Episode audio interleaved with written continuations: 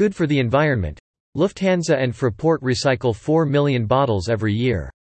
In a move that is making a sustainable contribution to climate and environmental protection, Fraport and Lufthansa have teamed up to transfer recyclable PET bottles directly from the aircraft into a sustainable and closed recycling loop. Fraport AG and Lufthansa optimize recyclable material cycle, closed-loop, recycling project implemented in just a few months.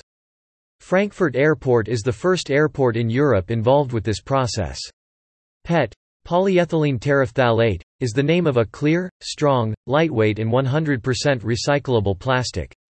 Lufthansa and Fraport, together with Hassia Mineralquellen, a company that markets some of the finest mineral waters of Germany, intensely tested a closed-loop recycling project in late 2021 and upon a successful completion, immediately transferred it to regular operation in Frankfurt.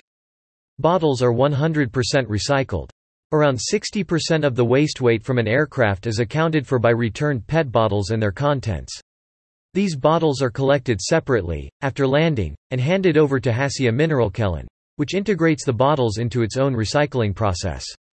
The recovered PET granulate is then used to make new bottle blanks, which are filled with beverages again. This means that the collected PET bottles are 100% recycled. Based on Lufthansa's current air traffic volume, it is expected that around 4 million PET bottles weighing 72 tons can be collected this year alone.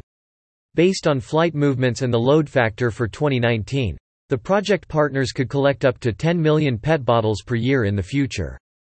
More news about Fraport. Hash Fraport. Hash Frankfurt Airport.